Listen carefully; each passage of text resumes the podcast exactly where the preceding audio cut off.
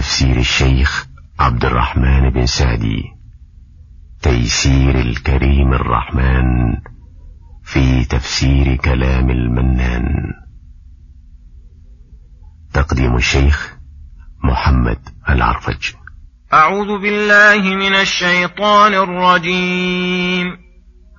بسم الله الرحمن الرحيم.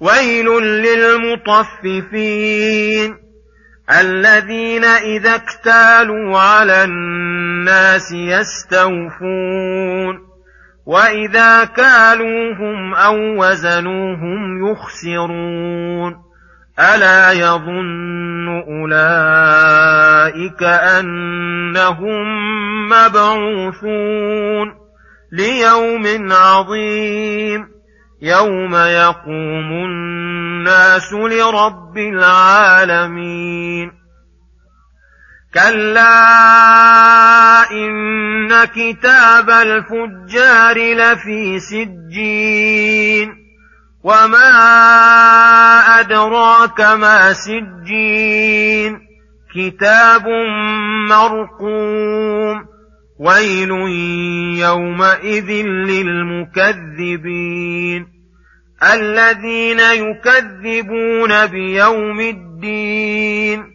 وما يكذب به الا كل معتد اثيم اذا تتلى عليه اياتنا قال اساطير الاولين كلا بل ران على قلوبهم ما كانوا يكسبون. كلا إنهم عن ربهم يومئذ لمحجوبون. ثم إنهم لصال الجحيم. ثم يقال هذا الذي كنتم به تكذبون بسم الله الرحمن الرحيم. السلام عليكم ورحمة الله وبركاته. يقول الله سبحانه ويل للمطففين الذين إذا اكتالوا على الناس يستوفون.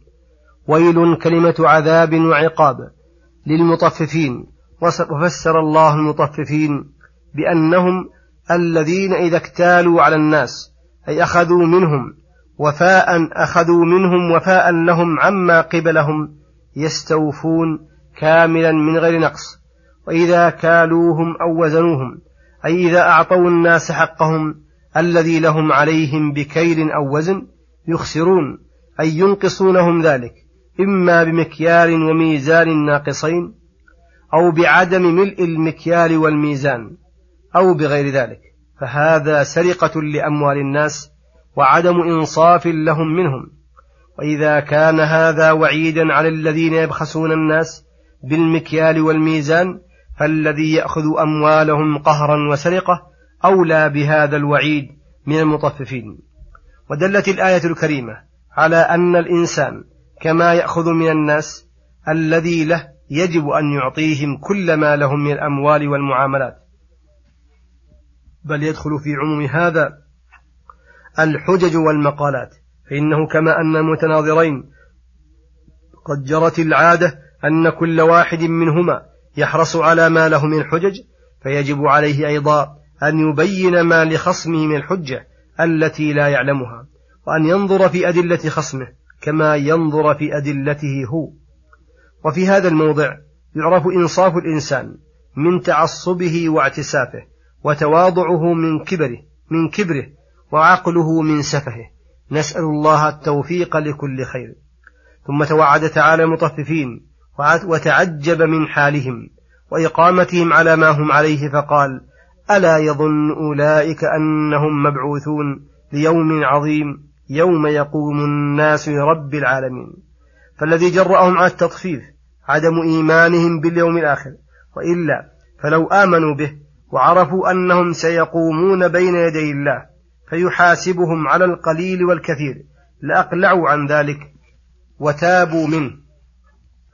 ثم يقول سبحانه كلا إن كتاب الفجار وهذا شامل لكل فاجر من أنواع الكفرة والمنافقين والفاسقين التي سجين. ثم فسر ذلك بقوله وما أدراك ما سجين كتاب مرقوم أي كتاب مذكور فيه أعمالهم الخبيثة والسجين المحل الضيق الضنك وسجين ضد عليين الذي هو محل كتاب الأبرار كما سيأتي. وقد قيل إن سجين هو أسفل الأرض السابعة مأوى الفجار ومستقرهم في معادهم. ويل يومئذ للمكذبين ثم بينهم بقوله الذين يكذبون بيوم الدين أي يوم الجزاء يوم يدين الله الناس فيه بأعمالهم.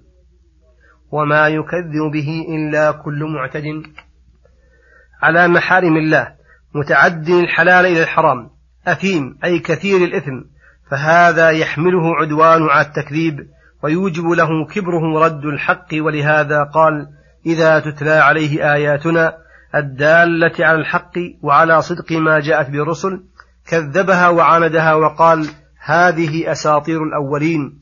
أي من ترهات المتقدمين وأخبار الأمم الغابرين ليست من عند الله تكبرا وعنادا.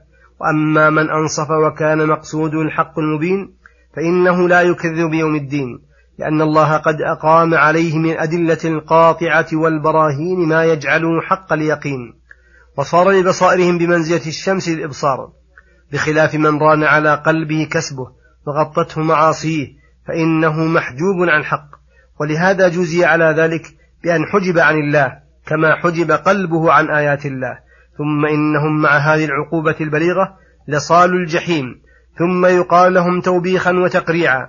هذا الذي كنتم به تكذبون. فذكر لهم ثلاثة أنواع من عذاب. عذاب الجحيم وعذاب التوبيخ واللوم وعذاب الحجاب عن رب العالمين متضمن لسخطه وغضبه عليهم وهو أعظم عليهم من عذاب النار. ودل مفهوم الآية على أن المؤمنين يرون ربهم يوم القيامة في الجنة ويتلذذون بالنظر إليه أعظم من سائر اللذات ويبتهجون بخطابه ويفرحون بقربه كما ذكر الله ذلك في عدة آيات من القرآن وتواتر فيها النقل عن رسول الله وفي هذه الآيات التحذير من الذنوب فإنها ترين على القلب وتغطيه شيئا فشيئا حتى ينطمس نوره وتموت بصيرته فتنقلب عليه الحقائق فيرى الباطل حقا والحق باطلا وهذا من أعظم عقوبات الذنوب. وصلى الله وسلم على نبينا محمد وعلى آله وصحبه أجمعين. وإلى الحلقة القادمة غدا إن شاء الله. والسلام عليكم ورحمة الله وبركاته.